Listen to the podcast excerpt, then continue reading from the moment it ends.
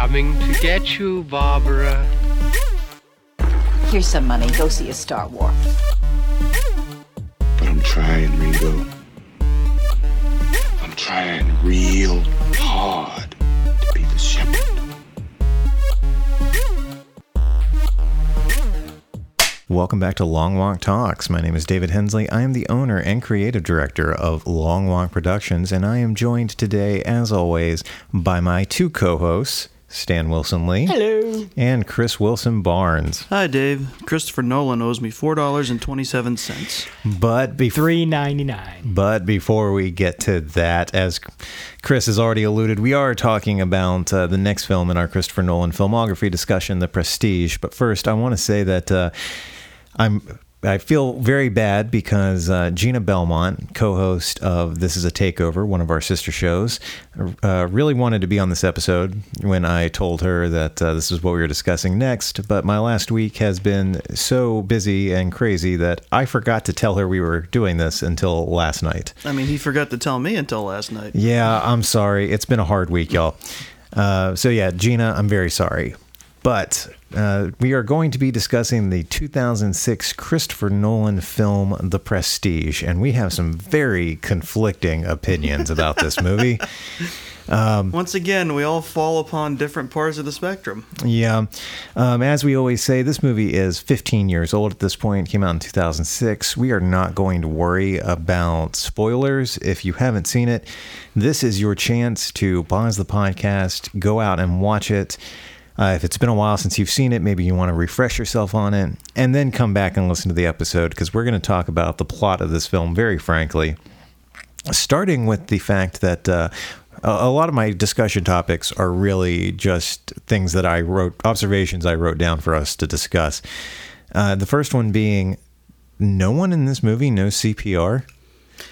C- CPR, which I looked it up after you put that topic out there. Um, it it was it became more mo- in uh, in the more modern age. It was around 1860, 1890. So the, by this time, CPR would have been a more common thing. Yeah, so CPR was codified in 1960, but mouth to mouth resuscitation for drowning victims, I looked this up right before we started.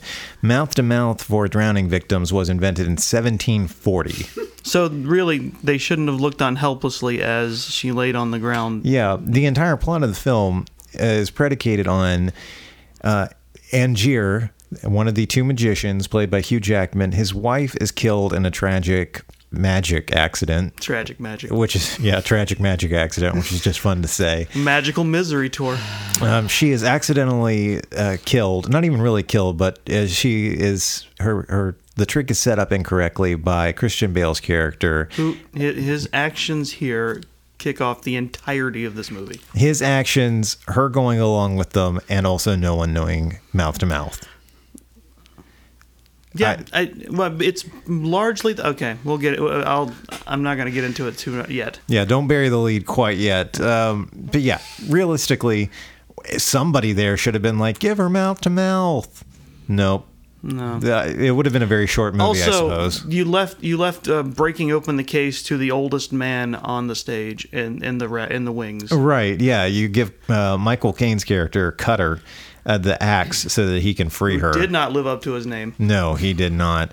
But also, like, uh, for the most part, like the performances are really good. I have problems with the plot of the film, but they just left a golden opportunity sitting on the table. What could have been more dramatic than Angier trying to resuscitate his poor dead wife and doing the classic "Come on, wake up" while giving her mouth to mouth and chest compressions? Instead, he just stares at her and cries. I'm just saying they left an opportunity Well, on the table like But the thing is, Yeah, maybe, you're right, like a may- pussy, yeah. Maybe he didn't know CPR or the the current um, state of CPR at the time. So it's like, and he was afraid that he, because she was kind of I- small, so he might have broke her chest. if I'm he just did gonna the say- CPR compressions in the mouth to mouth. He might have blew too much air into her chest cavity and blew it up. So maybe he was afraid. Where did of you that. get your I'm just gonna say, first of all, impressive lung control, Stan. Second of all, I'm just gonna say, with magicians performing as an act that is reliant on someone being trapped in a water tank, I'd learn. Has it never come up before then? Like, oh shit, what if somebody starts drowning in there? Borden- well, I don't know. We'll stare at him. Borden But seems there's like the the whole lock thing, so it's like you know. Borden seemed like the guy who who does enough crazy prep that he would want to know. All Like, right. he would at least know, especially if he's going to do something like what he did. Yeah. But the thing is, she agreed to if it if it was the bad knot or not, it doesn't matter. She No, okay. agreed to experimenting with that and says, and they tested and it worked fine beforehand. So it's like Well, no, they had never in fear. tested it prior no. to that performance that night. Had they not? I want to. No. I need to jump in because she what you're told him- All talking right, we're just we're just gonna go ahead and jump right into I'm this. sorry. I'm sorry. she told them to do it. Now she dis- they discussed it backstage, Mm-hmm. and they and she said it's feasible, but Cutter jumps in and says it's not a wet knot. It could fail, or it could get too tight.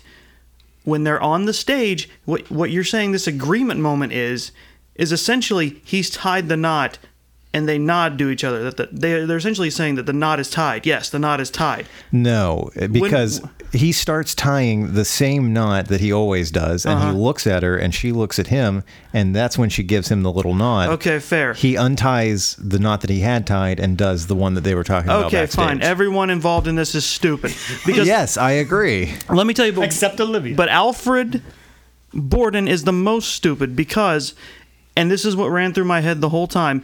This is an entire team thing. They are all involved in this trick and making it work. He's one part of it, and he has to do his goddamn part to make sure it works.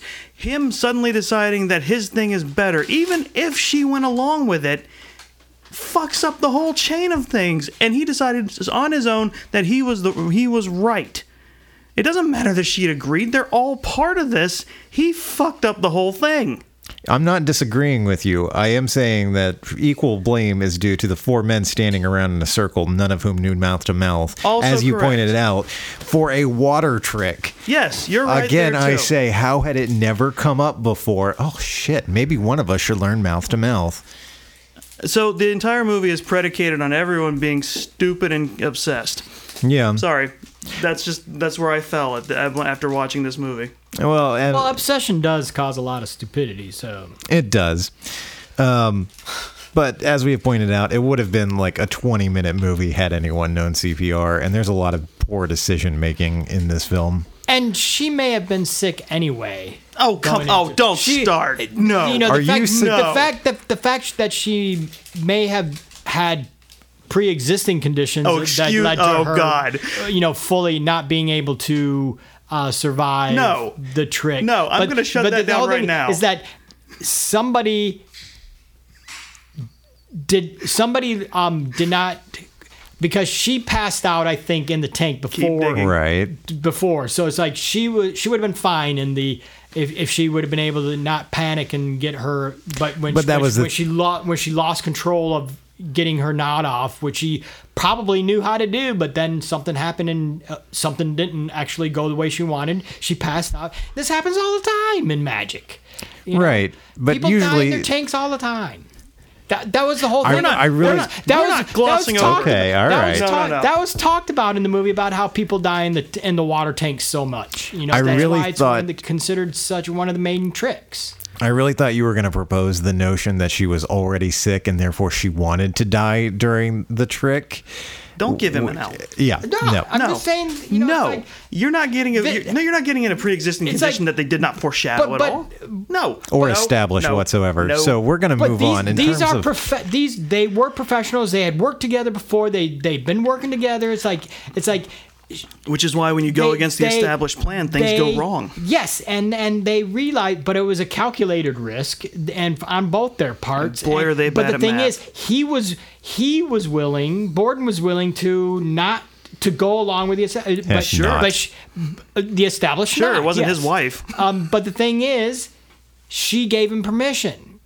She did. They were all And- and- stupid. and- and- Everyone and involved in this may have been decision making a lot process. Of stupidity involved, but I'm not sure if I'm gonna hang my hat on him him being the He only took the instigator. initiative. He took the initiative to start fucking this up. They're they're both was- at fault. If she had looked at him and shook her head and like, It's "No, I don't want to 60-40. try it," because It's she was the one that okayed it with, and she's like, I can do it. I can do it. And I want. She was to do also it. dumb because she also allowed the decision to happen on stage and not discuss it with anyone else. I she agree also with that. Uh, yes. No, she had not cleared it with Angier because remember he spends the rest of the movie wondering but- which knot Borden tied. Right, but what I'm saying is that um, she had previously said uh, we can do this. It's not like something you know that I'm afraid well, of course, because that's you ego know, we- playing in there, saying, "Oh, well, I can. Of course, I can do it." Yeah.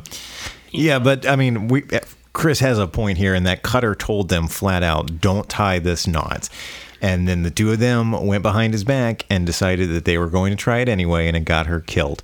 A lot of stupid decision making, and we're going to move into the next round of stupid decisions that characters made in this movie, which is that no one has peripheral vision. No, And that's not exactly a stupid decision that they made. It's just made. It's just bad a- eyesight.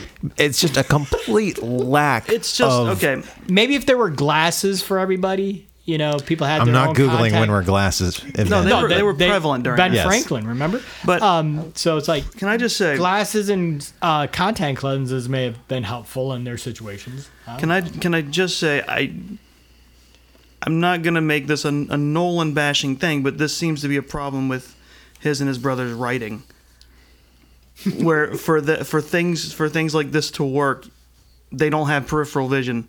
Right. Yeah. There's a lot of this is a a very prevalent thing in in a lot of people's early works is um, and it- it's not just the Nolans; it's every early writer. I feel you have to move the plot along, and instead of finding a a, a coherent way of doing that, you just co- contrive a coincidence. Or as TV Tropes So- calls it, the idiot ball. Someone has to hold the idiot ball. I- right. and everyone got their own in this movie. Multiple Okay, times. Having not read the original source material, I haven't um, either. uh, do we blame it solely on Jonathan Nolan, or is is he adapting straight from the book that it was based on? From it's what like, what did the original author? How did they? From what I understand, the book and the movie are very different. Yeah? But what what I'm talking about specifically is the amount of times the plot is moved along just because of the fact that someone did not notice something that was literally in their face. it starts with Borden's magic show, where, spoiler alert, his twin brother is the person picking the volunteer for the bullet catch I got to talk about that later, but go ahead. uh, Fallon is in charge of picking the person, the volunteer for the bullet catch trick, and he picks Angier, who has only grown a scraggly beard. That's it. He should Well, have immediately realized. I don't even think he grew that because based on on Borden's disguises, I think they were just you know using Oh, yeah, that's a good point. staged uh, beards and makeup. yeah, so he was wearing a beard. But Alfred noticed. Alfred Borden noticed as soon as as, soon as he, he- saw him, he realized, "Oh shit, that's Angier," and he's holding a loaded As gun. As soon as he looks up, he's like, "Oh yeah, that's him." And then later during um, Angier's show, Olivia, his new assistant, played by Scarlett Johansson, picks a volunteer out of the audience and also Borden, Christian Bale's character. You ought to know you're working for a man. You should know who his arch nemesis is.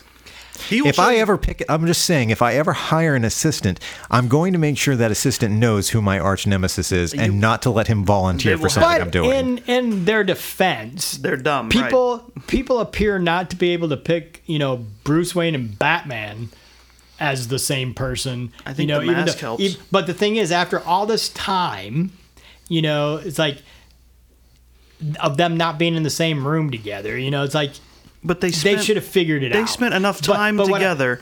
like if I saw Dave coming towards me in a fake beard, I'd spot it. yes, Borden and Al- Angiers spent time together, but I don't think the brother. Borden's brother spent much time, so the idea that he may have They were constantly switching places, though. Alfred and quote unquote True, Fallon, yes. like him and his twin brother, spent time switching places And as we're always Fallon. near each other. Yeah. So the But- the but brother it- playing Fallon at that show 100% should have been able to pick out um, Angier. And 'Cause did not Angier and Olivia should have 100% been able to pick out Borden I- I before agree- he was allowed to trip. I agree with the Olivia picking out uh, Borden, but because did not the brother uh, Borden's brother come in until after He was there the entire time. He time. was there the entire time. Yeah, I it's like it he was- says at the end. They were always switching places. Sometimes one of them was Alfred, and sometimes one of them was Bor- uh, was Fallon. Even during the yes, the group, the team, the original Oh yeah, team yeah. up. Yeah. They were they, They- were switching days. Okay. They were off and on. Yeah. Um, because I thought he came in later. that's why. to do That's the- why when Borden's at the funeral, he says he honestly doesn't know which knot he used Right. because right. that's yeah. That's they, right. like yeah. Dave and I discussed it. Is Yeah. like which uh, one of the brothers who whichever brother tied it could have misremembered, or they said they could have tied yeah, it. or they just went and they lied to Alfred and said, "No, I I totally tied the right knot." Therefore, and one Alfred of them might doubted. Yeah, one of them has no idea which one the other tied. But the most egre- egregious example of what I'm talking about here is getting towards the climax when Angier invites people on stage to look at his Tesla machine. And Borden just fucking gets up and goes up there. He walks right by Angier, walks up and into the Tesla machine, is touching things, and then fucks off to go backstage. Angier never But I think notices. in that case he he knew because isn't that he wanted he wanted he wanted, wanted him to Borden to, come, get right? caught. he because Okay, that's why he all set up the shows. That's the only one town. where it's like yes he's he's turning a blind eye because he knew Borden couldn't help himself. because that's why they set up the shows across from Borden's shows, right? well, at that point, Borden's show was closed. Closed. Yeah. Yeah. But but they purposely opened up across the street from where he was doing his shows, and because he knew that would draw him in, right? I think you're confusing it, and uh, he set it up. Uh, I think was it maybe in the first theater. There was a point in the movie you're thinking of earlier where Borden specifically chose the Pantages Theater across, Across the from- street a- as a way of fucking with Angier. But at the, by the end of the movie, Angier had bought a completely different, like run down old theater. but he knew that would bring him in, though. Yeah. The- the- the he knew that he wouldn't be able to having the- resist. yeah. the, okay. uh, All right. I'll take the uh, drawing him into a trap explanation. All right. So, as we've kind of discussed already, uh, the opening of this movie involves the two of them just fucking with each other a lot. Like, first, Angier shows up to Borden's show and loads a real bullet into a gun and blows off Borden's fingers. Borden, Which is kind of fun if you think about it. The, no, that's not no, fun. No, I mean the idea that they kept one upping each other. And, Well, yeah, so that's what I'm getting to. Is like that is followed up by Borden then goes to Angier's show and springs a trap too early that kills the bird that's inside the cage and, and, breaks also the fingers of a, a lady on stage. yeah, it snaps the the lady volunteer's fingers. And after that, that really kicks off the like escalating uh, lengths that the two of them go to to fuck with each other. But there was a point where after the the birdcage trick, I was like, you know what? If this movie was just ninety more minutes of them going to each other's shows and fucking up each other's tricks, I would be here for See, it. See, that's what I that's that's what I told you earlier today was um I've realized one of my major problems with the movie is the tone. They keep it deadly serious the whole way through. It this escalated into this should have veered into black comedy territory. Yeah. And it could have easily with just a few tweaks with nearly the same ending. yeah, I mean there there I agree with that. I do. there we I know you disagreed with I didn't find there to be any comedy in this whatsoever. There were some funny bits. There were, yeah, like him, um, you know, tying the shackles to the prison guard. Okay, that was kind of funny, but like all of Nolan's other movies have some element of humor to them. Even Memento, as bleak as the story of Memento is, at least we've got things like, "That's funny, I don't feel drunk," Yeah. and "Okay, I'm chasing this guy. Oh no, he's, He's chasing chasing- yeah, me." yeah. Like even the Batman films have a lot of humor in them. This is just so dark and pessimistic throughout Mm-hmm. to the point where even uh, Angier's double is like if you had seen what I if you knew what I knew of the world you'd stay drunk all the time too like it's just such a bleak outlook No. Well, the the most part was um, I mean, uh, uh, Julia Sarah Sarah, uh, uh, Borden's wife Borden's wife. Um, what hanging herself at the end well, no, no. Starting out, their meat is a really nice meat, cute. I mean, they they they have a nice sense of humor and nice sense of loving each other and stuff. I, I, I, then we go back into who's loving who at the moment, but but the idea that, that is their genuinely- relationship was genuinely awesome at the beginning, uh, and then cut, totally corroded by the end. But, Yeah. but because still, she there could was- tell when when the the twin she fell in love with Right. was actually around her. Right. And I feel like the movie really could have done a better job of letting the audience in, even after the fact. Yeah. Of like once you know the secret, if you go back and look, you can tell which brother was which. Right. Because it isn't the only things that we were able to concretely agree on were th- was that the uh, Borden twin that died in prison that got hanged was the one that loved Olivia. Yes. And the one that killed Angier at the end was the one that loved Sarah. Yes. And Um, that's it. And there are hints a little bit like And you can tell when Fallon was the one that loved Sarah because he was more affectionate towards his daughter. yes. I feel like the movie really could have done a better job cluing the audience in after the fact of who was who, and it might have really helped to uh, get the audience on Borden's side more, especially once Angier really goes off the deep end. But uh, so, like I said, this was released in 2006, a year after Batman Begins. At this point, Hugh Jackman was mostly known for the X Men films. When watching this now, 15 years later, did you guys still get hung up on the fact that this was Wolverine versus, Versus Batman? Batman? No, Really? No, I didn't. It it didn't bother me. Because I remember when I watched this in 2006, I was like, okay, uh, like they, the two, the two of them were so synonymous with those roles then that I, I was just hung up on Batman versus Wolverine in an act off Maybe for if 2 I'd, hours. Maybe if I'd seen it back then, possibly. But it eh, it it didn't really bother me so much. Yeah, I've, I've seen enough of uh, Jackman's uh, more musical theater stuff now to where there was that definite separation between his, you know, bulky Wolverine stuff and his uh, Greatest Showman type stuff or his Nine or whatever. It's like Les Mis. Les Mis stuff. So uh, there was definitely a clear cut. Um, but there was a lot of Batman still left in. I mean, he just came off of it, but uh, there was still a lot of Batman left in Christian Bale, especially the. I don't know. Is he the good brother? Uh, Whichever the the bad brother, Right. um, of the uh, of the Gorman Borden's. Borden's. I wouldn't. I wouldn't go so far to Gorman just Borden. call one good and one bad. I would just say that one was more, uh, at least emotionally closed off and more driven. right. Because even because at the end, the one I'm pretty sure is the one that that wasn't in love with Sarah. He's the one who ends up under the stage watching the the duplicate die. Uh, he's the at the end. That was show- the one that loved Olivia. Right. He's Yeah. the one who he's watching the the duplicate die, and he goes, "Hey, he's drowning! Help!" Yeah. Yeah. So it falls into the even evil has standards Yeah. trope. Yeah, I Um, agree.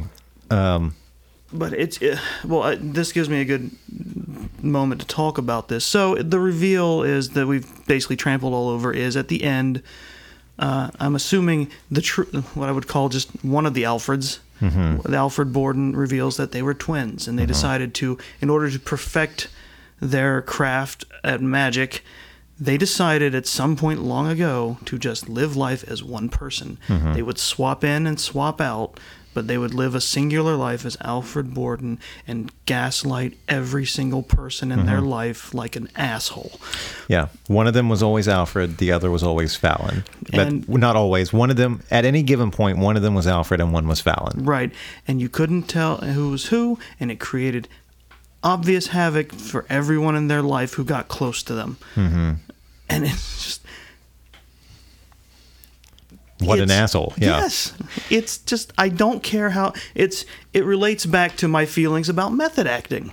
Yes, exactly. I, that's yes. I hate me- method acting. I think I've made it clear on this podcast before, and I agree with you. Yeah, Which is funny These are- because Christian Bale is kind of a method actor, but really he's a more responsible one where it's like, okay, I'm going to take undertake this this very very uh, intense diet to basically be the proper body shape I should be. Yeah, it, it was nice to see um, Christian Bale looking like a normal human being Yes. in this movie, not uh, inhumanly thin or uh, overweight or super buff. Like, Right. I, I wonder what his thought process was like. You mean I don't have to diet or binge eat or hit the gym for this All movie? I needed was prosthetic chopped off fingers. Yeah.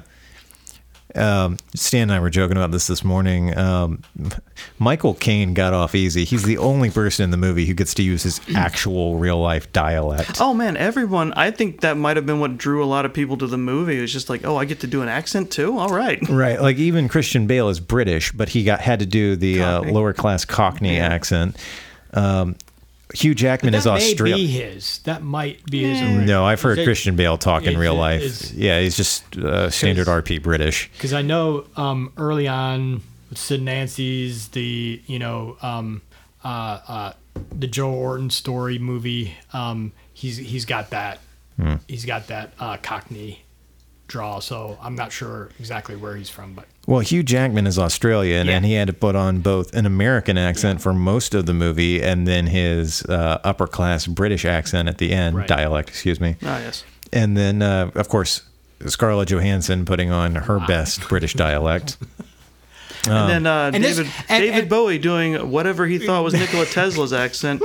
Nikola Tesla is Serbian. I think he got close to Germanic. Yeah, I wasn't even gonna question that. he Just tried. He, it, there was it an was effort. it was really close. There was an It was attempt. close. An attempt was made. And we got to say this.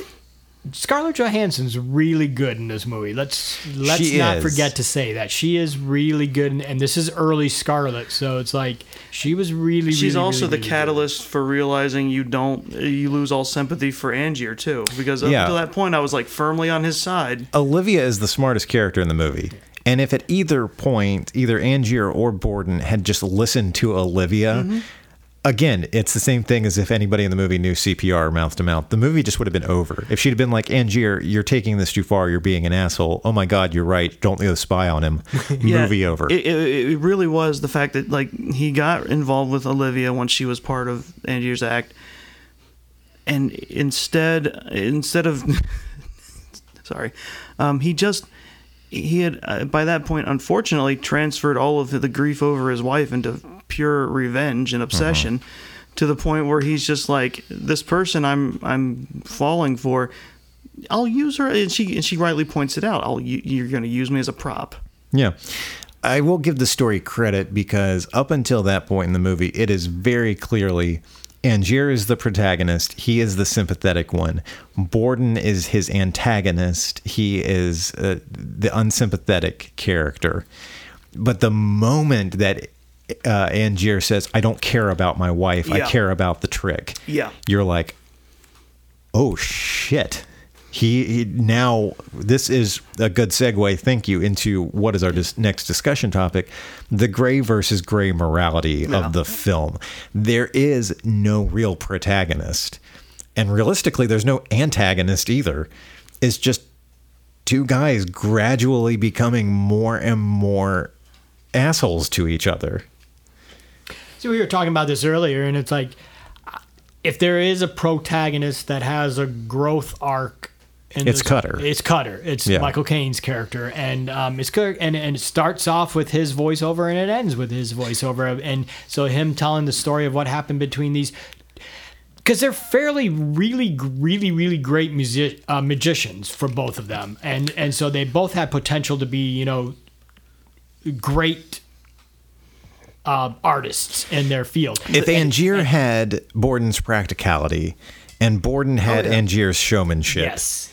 That's that's the that's that's the the thing. It's it's that's the the at least professionally that's the um, conflict is Angier is a pretty good magician, but he's a great showman. Yeah. Mm-hmm. Borden is a great, Great magician, but a he's, poor showman. He's a Yeah. poor- yeah. He's not good at attracting people until Olivia sh- sh- shows up and says, "You should jazz us up a little bit." I can help you. Yeah, with that. again, if he had just listened to Olivia and been like, you know what, I'm going to put more showmanship into my performances. Boom, movie over. And then- he was clearly the better of the two of And them. And then and then if they had also taken a few minutes and been like, okay, we reveal this to Olivia. You love Olivia. She, you know, you guys are you're getting into it. You pretend to be Fallon. You stay Fallon. I stay I stay Borden. You two hook up. We're all happy. yeah, everything works out except for Angier, whose wife is dead, and and drove the woman he loved into the arms of another. Yeah, Yeah, uh, but he got to meet Tesla, so I mean, yeah, there's that, and he got to fucking clone himself. Yeah. Okay, And see, the- that's that's the, another example of Angier's fall is when he uses the machine and realize you know realizes it's a duplicator, Mm-hmm. and he sees the other him for the first time. You. You you realize he's past a point of no return because his first instinct is to grab the gun, and as his duplicate is protesting and trying to tell him, "Wait, I'm also you," blam, shoots him dead. Yeah, I mean, and then by the proceeds to kill every duplicate and, and when when he does the trick. I mean, we are we're supposed to watch the gradual downfall of both of these men as they pretty much occur hand in hand to each other. But by the end of the movie, Borden has accidentally, without malice, killed one person. Angier has murdered an untold number of, Of his himself. own clones. And he and he even says, "I don't know. I, I never knew on which night if I was going to be the one in in the uh, tank or the one on the." And see, I take issue with this because the movie presents this uh, moral quandary of his as like it's supposed to be highfalutin. We, like you said, I never know whether I'm the one in the tank or the one in the balcony. Right. Yeah, you do. The original Borden died. I'm sorry, not Borden. The original Angier Yeah. died the first time they performed that trick in front of an audience. Right. Because he is always the one falling through the trap door. The one on the balcony is the clone. Right. That clone dies the next night when he is cloned again. Right. So, like, this moral quandary that he's having of which one am I? You're the clone, bro. And, and at that point, and technically, the way it clones him doesn't really matter because it splits him into an. It makes another version of him who has ever all memories and everything up to that moment. Yeah. So essentially, I mean, why? I mean, you you're killing yourself, basically. Yeah, and even Borden, when the big reveal at the end comes out that uh, uh, Angier is Lord Cor- Cal- Caldwell. Lord Caldwell, even Angier, I'm sorry, God, I keep getting these two fucking Borden. Borden, yeah. Even Borden is like, whoa, too fucking far. You framed me for murder, and you're trying to take away my child. You've Yeah. gone too far.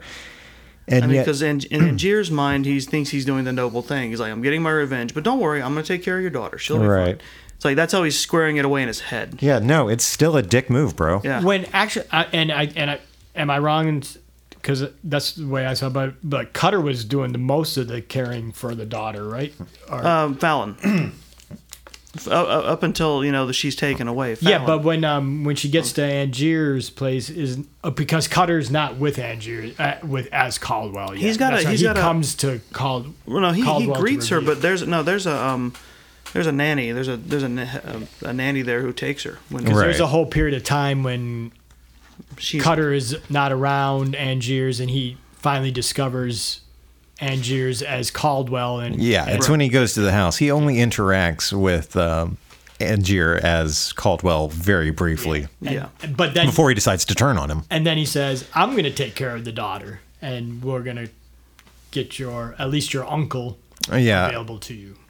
Well, uh, if the implication is that the actor. Oh my God, we could go down this rabbit hole. I think the implication is supposed to be that the Alfred Borden, who shows up at the end, the one who survives, is supposed to be Jess's father. Yes, yes, Because that's the version that was in love with Sarah. yes. I think we can put a pin in that one. No, I know now. that. That one, that one, I know for sure. And there's a there's a great nod. Because boy, that would be even more Th- downer this, ending. This was one of my favorite moments of the movie, and it's very subtle and and and it and it's just before the major reveal reveal. But um, when after whichever Borden is taken off to get hung, and uh, Fallon is coming back to the theater, and Cutter is leaving the theater after officially saying bye to Angier's, and they meet in the street, and they do a nice nod to each Mm-hmm. other. That was one of my favorite moments, and the idea that oh, he set this up. Yeah. You know, it's like you. Well, but even Cutter has had enough of Angier's bullshit by the end of the movie.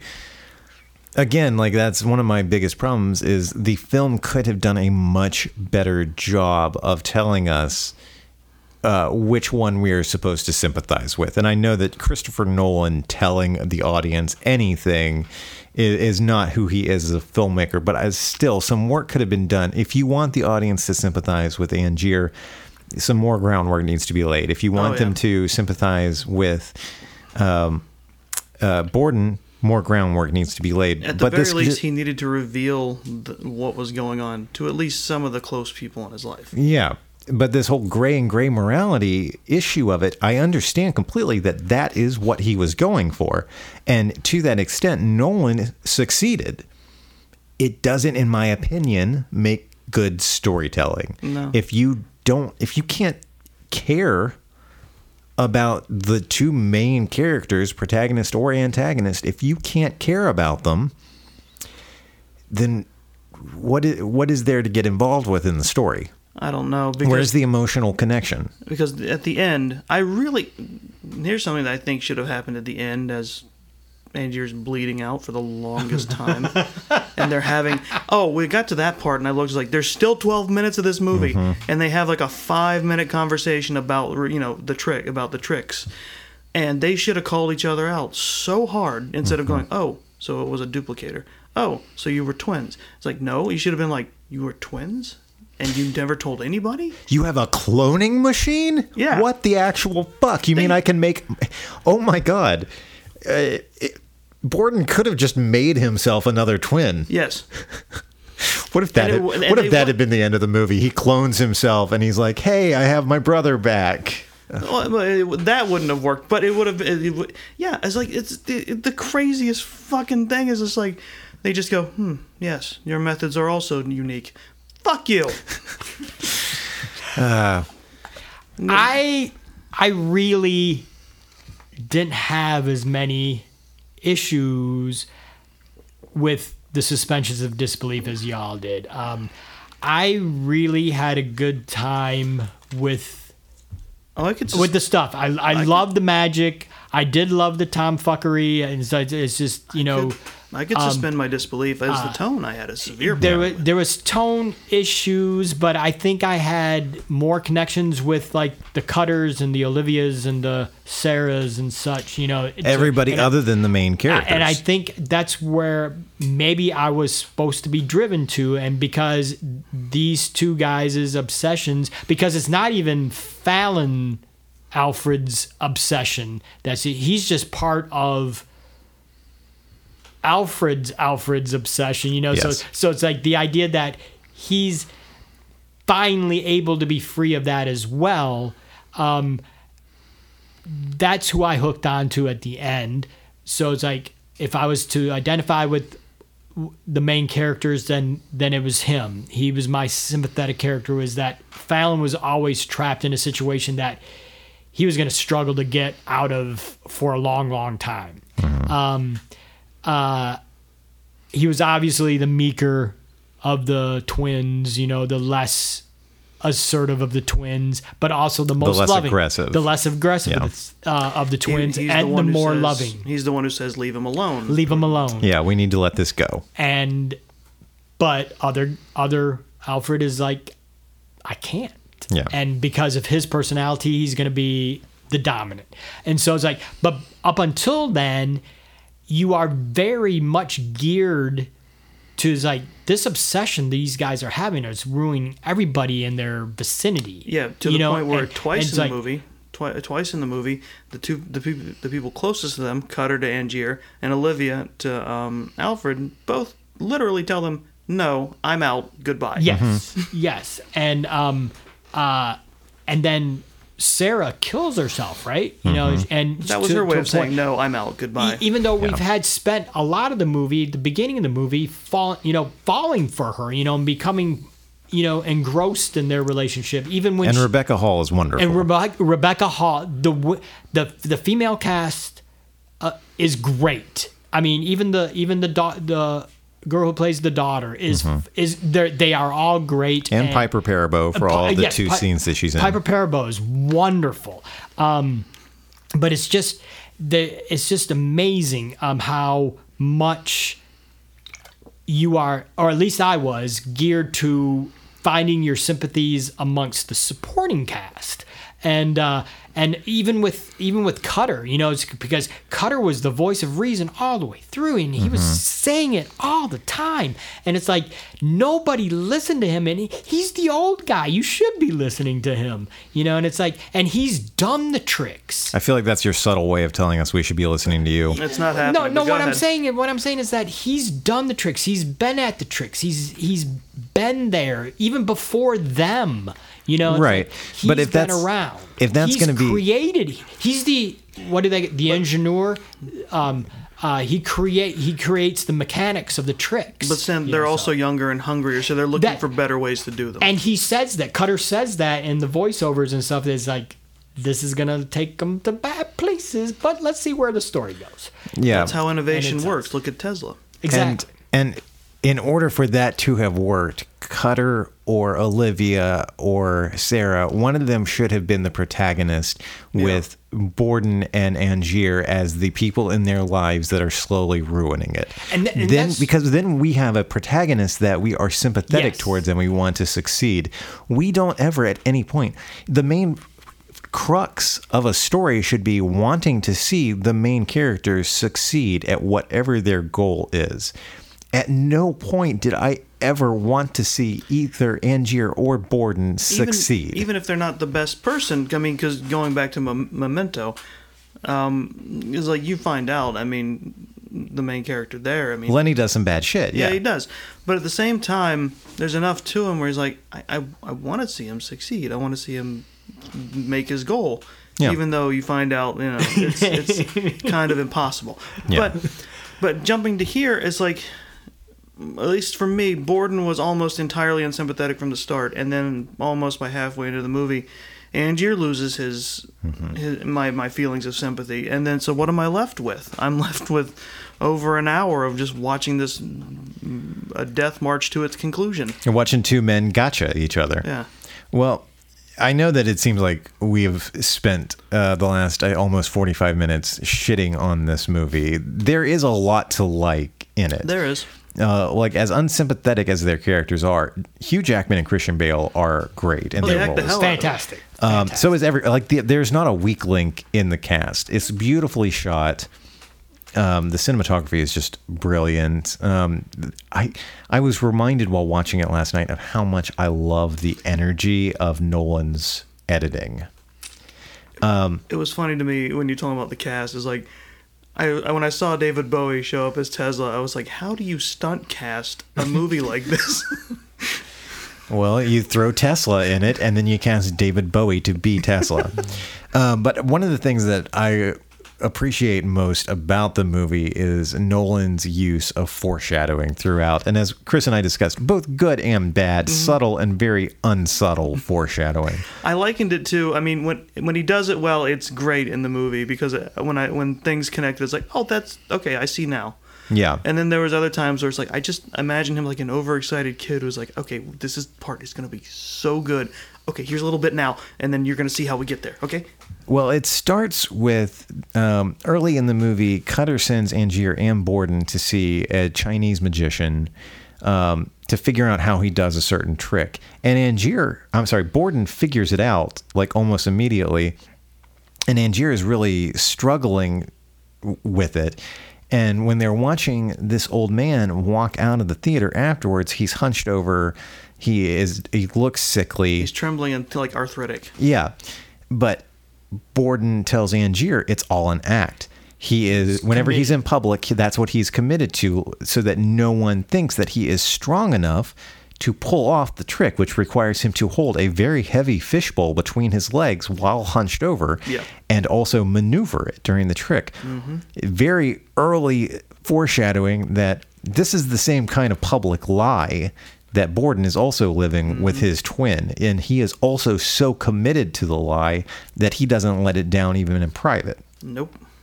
Um, at one point, we see them performing the um, the crushed bird trick, where you you the audience thinks you crushed it, but oh, then it reappears. Well, they're actually crushing a bird and then making one reappear. I'm sorry, and then pulling out another bird. And so early on in the movie, one of them is killed. Is it Angier or Borden who says to the other bird, "Today you've been the lucky one"? Borden. Yeah, it's Borden because Borden does the trick. That's how he meets Sarah, and That's Sarah right. has her. The nephew notices. That's right. So Borden says to the the bird that survived, "Today you're the lucky one." Well, by the end of the film, one of them is not the lucky one. Right. One of them is and gets to survive. The other gets hung. Um, you're talking about the uh, the magic show where he meets Sarah. Uh, Sarah's nephew starts crying and uh, over the death of the bird, and um, uh, Borden is trying to reassure him, "No, no, the bird is still alive." And the little boy says, "But what about his brother?" Yep.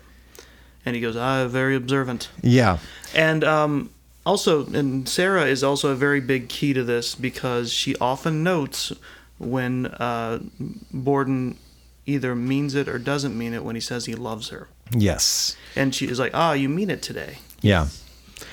And on some and on some level, she either outright knew or she suspected that there was some kind of tomfuckery going on. I don't think she 100% knew because when they're in the shouting match toward the end of the movie, she's wanting him to just come clean with it. She knows something's up, but Mm-hmm. not exactly what. She wants him to come clean. Yeah.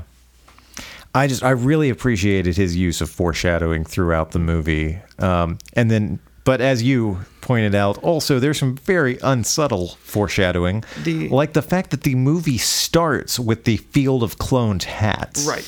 It's during Michael Caine's voiceover. They show the hats. So when you get to the point where Tesla puts his hat under the electricity, I immediately, I immediately, and nothing, and like nothing seemingly happens to the hat. And I go, it's a duplicator. Mm-hmm.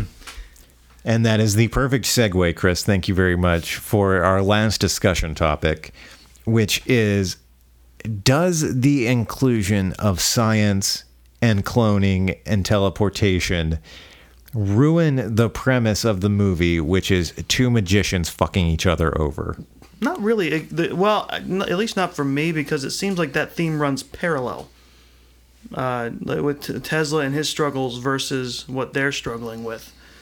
Um, and also, it starts earlier than Tesla because uh, early on, Cutter and uh, Angier invent that machine that makes the the bird disappearing cage trick until Borden fucks it up. Uh, something that something that they're able to do without killing a bird. Right. Even that is still reliant on a trick. Like Oh, that is yeah. reliant on a wire up a sleeve. Well, not necessarily a wire up a sleeve. There's like a whole back brace thing that has to be like jacked into position. Stan, what do you think? Does the inclusion of science ruin the magical, or the illusion aspect of it?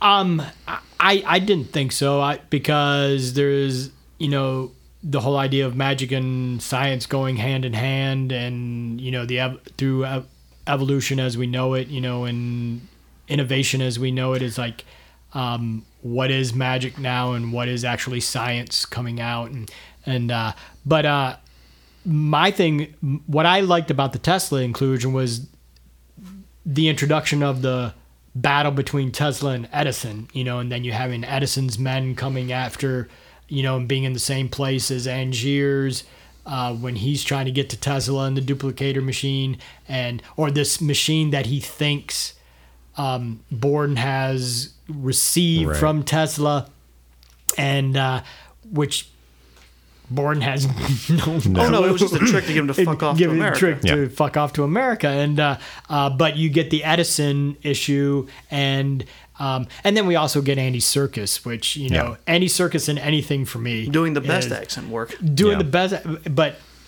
he can be in anything. And he's going to raise the bar Yeah. of that, or at least those scenes that he's in. But the idea that I liked um, and again, this goes back to you know what was in the book and what wasn't in the book, and that uh, Christopher and uh, his brother Jonathan put into the movie. I mean, I'll never uh, know. I'm not the reading book. the book, so Yeah, same. Right, and it's like um, how much of the Tesla Edison rivalry was evident in the book, and so should have that been even increased, you know, or should have been not included at all? But I really I think what was there was enough because it just highlighted the same it- parallel it- between. yes, exactly, Yeah. the because they were very obsessive in their rivalry Oh yeah, was a- together. so the Edison and Tesla rivalry was very about obsession, and Edison wins that one. You know, and so it's like the idea that that's correlating with the Angiers and Borden obsessions with each other. Um, and who wins that one? I- And, and and I don't think either of them win in the sense. No, no one actually mean, wins in this story. Uh, Fallon comes the closest. comes the closest and is able to in the sense have that he life. is able to, yeah, just go off and hopefully raise his daughter and not fuck around with this again. yes. yeah, but even then, like he murdered a man and his wife is dead. Yes. Uh, I think. Well, I'm sorry. Did Well, I was just going to say this has always been my biggest issue with the movie. Uh, you know, uh, the other plot points aside, like the unsympathetic protagonist uh, aside, at its core, this is a movie. Well, okay, at its core, this is a, a movie about two men continuing to fuck each other over. It's the cycle of revenge and obsession and the effect that it has on a person.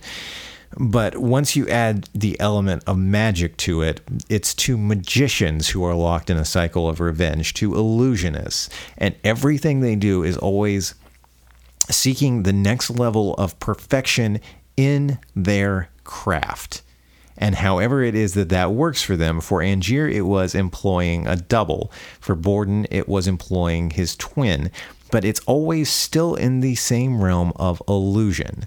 As soon as Angier included science into this, it no longer became about illusion. Angier stopped being a magician at that point, and the story stopped being about the illusions. It became about Science science, fiction. fiction, Yeah.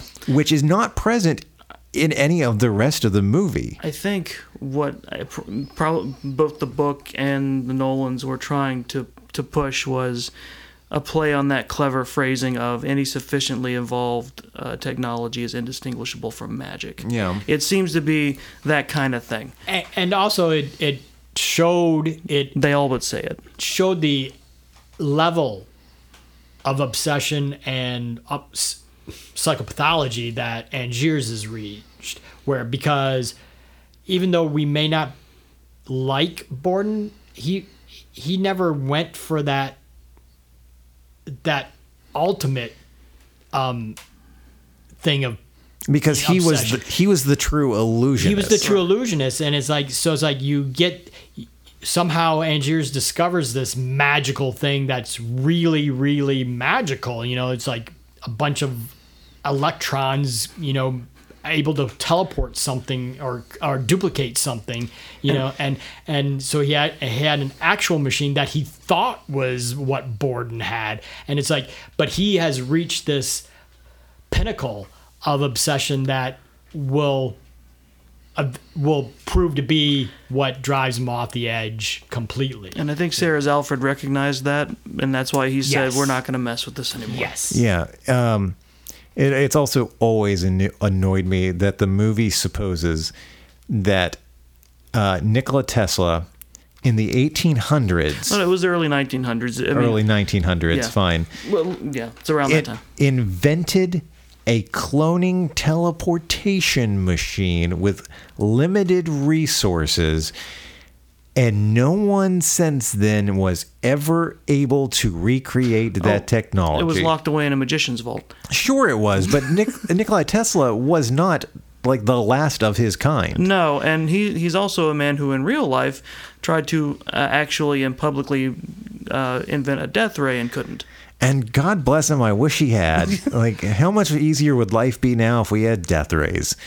But that's also one of the that's one of the things about touching on the rivalry rivalry between Edison and Tesla is that for all intents and purposes, te- yeah, he might have the capability of creating a death ray, but the stuff that he did that ended up being used for that could have been used for stuff he turned away from where Edison Edison didn't really have a problem you know instigating the stuff that he took All I'm going to say is uh, introducing that buried the lead because this is now a reality where that kind of thing can happen. exactly Uh, yeah, I mean, I want to see the Who prestige. cares about magicians now? yeah, the prestige too. Um, you know, somebody discovered. Laser blasters everywhere. yeah, somebody discovered Tesla's uh, cloning teleportation machine, And and, now the the, Clone world has Wars gone crazy. Yeah, like there are just endless doubles. Like the United States military just picks the most perfectly physically fit people in the world and just endlessly clones them, and now we have an army. because that's Andy Serkis's reasons for being his character's reasons for because he's the guy that basically because Tesla's going off on his stuff, you know, and creating all his stuff, but he doesn't really have a a buffer to say, oh, this has gone too far. Where where that's why he has Andy Serkis's characters. Well, Serkis doesn't. okay. Serkis, if that's supposed to be his job, uh, failed. Alley, yeah, Alley's character. I'm sorry, Serkis's character, Alley. Fails horribly at that job because he was going to let Tesla zap, and he did let Tesla zap his cat and clone it with electricity. he did, but then he realized that oh shit, Edison's boys are here. It's like maybe Well, we yeah. have gone That- too far. That We just need- reminded me that makes do- Angier's decision to shoot his duplicate even worse because he knows what was going to happen if Yeah, he used that machine. of course he does. That's why he had a loaded and, gun sitting and next to him. that's why I am. That's why I side with. If I side with any of them, it's going to be the Borden. You know, The uh, Borden. The the Borden. the Bordens, The- yeah, the twins. They are the uh, Borden. because I side with none of them. Angiers they God have reaches mercy a on their point- souls. That is irredeemable. I side with I. Olivia. Smartest character in the movie. She got out at the right time before either one of them got her killed. And- And and Cutter, assu- I assume, literally cut ties with Borden after he takes his daughter away. It's just like, mm-hmm. done with that. And, Yep. and I really believe that we are purposely guided in that way, that we identify with Olivia and that we identify with Cutter more and we, or sympathize, maybe not identify, but sympathize with them and that we go and, and then, so it allows us to become more spectators to, to the sport of these guys fucking each other over. You know, um, I think we're purposely driven that way. All right. Well, I feel like that wraps up our discussion about the prestige. Um, coming up next week, if we all have uh, coordinating schedules to sit down and do it, uh, the WWE has SummerSlam coming up. Uh, so I don't know if it's happening. uh, it'll it'll happen I mean, eventually. SummerSlam's happening. SummerSlam's definitely happening. When when we're going to record that episode of This Is a Work, I don't know. Um, and uh, my lovely wife Katie is here in the room with us. Hun, we really need to do more uh, teeny talks, don't we? Yeah, that sounds like a really lofty commitment. It really does. maybe maybe there will be more teeny talks coming. Um, and so the next month, our uh, Nolan discussion is going to continue with all three Dark Knight films 2005's Batman Begins, 2008's The Dark Knight, and 2012's The Dark Knight Rises. Uh, so until then, Stan, if people want to reach out to you online, where can they do that at? Okay, Yep. thank you, Stan. Chris, if people want to find you online or reach out to you, where can they do that at? Uh, they can they can uh, go to Stan and, ta- and ask him. Yep. It is um, it is Chris the OK on Twitter. All right, You can and uh, find me there too. you can. Oh yeah, I speak for Stan. Yeah, just send anything my way. I'll I'll tell you what he thinks. That's probably he's better off letting you speak It's for him. true. All right, I got to change up my end I'm of the episode. older one. I got to change up my end of episode speech here. If you want to keep up with Long Walk Productions, you can visit us online at longwalk.us. But you can't search for Long Walk Productions or Long Walk Podcasts or me on Facebook because fuck Facebook. To see more of our original works or hear episodes that are no longer streaming, you can follow the YouTube links in the show notes. so thank you very much for listening. Hold on, my voice is going out. Oh no, Zuckerberg's launching his attack. Yeah, Zuckerberg has sucked me. Well, let me try to do that outro Zuckin' all over again. My voice is super scratchy now. God, the 5G chip that was in the vaccine is getting me. Get me the that fucking again. vaccine. The reception at our house has never been better. Oh, yeah. All right. I got to change up my outro tonight. Uh, if you'd like to keep up with Long Walk Productions, you can visit us on long On long. on long at Line Walk. Take three. You're gonna have to wait a second. I know. I'm good. Okay. So this is, uh, listeners, this is my attempt number three at an outro. If you want to keep up with Long Walk Productions, you can visit us online at longwalk.us. At the moment, all of our Facebook links are disabled, perhaps permanently, maybe only temporarily, who knows. If you want to see more of our original content or hear episodes that are no longer streaming, you can follow the YouTube links in the show notes.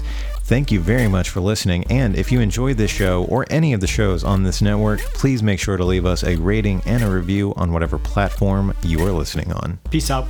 Are you listening closely?